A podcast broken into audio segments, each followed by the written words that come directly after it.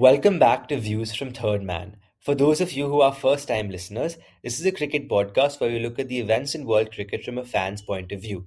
And today, continuing with our series of previews for IPL 2023, I'm going to be talking about the Delhi team. The Delhi Capitals have been one of the most consistent teams in the IPL over the last few years. They made the final in 2020, they qualified in 2021, and they just about missed out on qualification in IPL 2022. They have had some major changes this year, though, and two major changes in leadership for them will play a huge role in how they perform. The first, Sourav Ganguly comes in behind the scenes as director of cricket for the Delhi Capitals.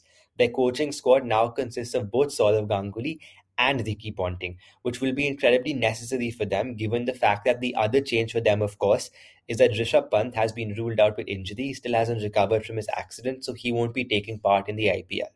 Over the last couple of years, things have been turbulent at Delhi in terms of captaincy.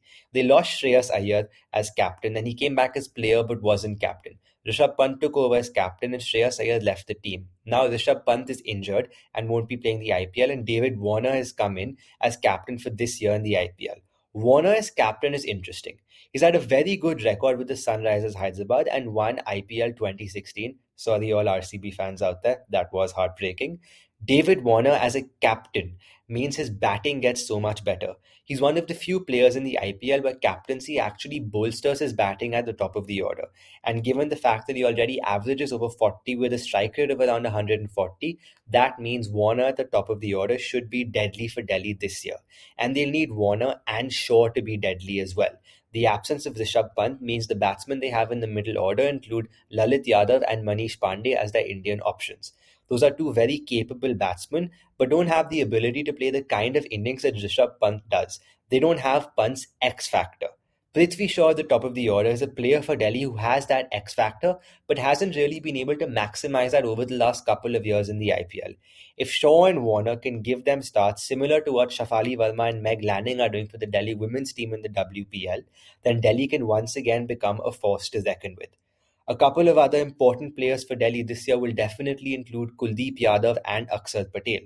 Akshar Patel will be that bowling all rounder batting at number seven, that player who can come in, be very economical in the power play and play those vital cameos at the death. The 15 ball, 35, 36 runs that you need sometimes to put up a big score or close a run chase and Kuldeep Yadav will be key for wickets in the middle overs, especially in big grounds with balls not turning that much. A place like the Wankhede or the Eden Gardens, where he tends to have a good record, where wickets are more crucial than your economy. The Delhi team will also be hoping that Anrich Nortje and Lungi Ngidi have good IPL seasons. They'll want them to remain injury free because their bowling lineup is really dependent on them. They also have really good Indian options like Kamlesh Nagarkoti and the left armer Khalil Ahmed. So with that, let's look at Delhi's squad and a possible first 11 for them. So the batters they have in their squad.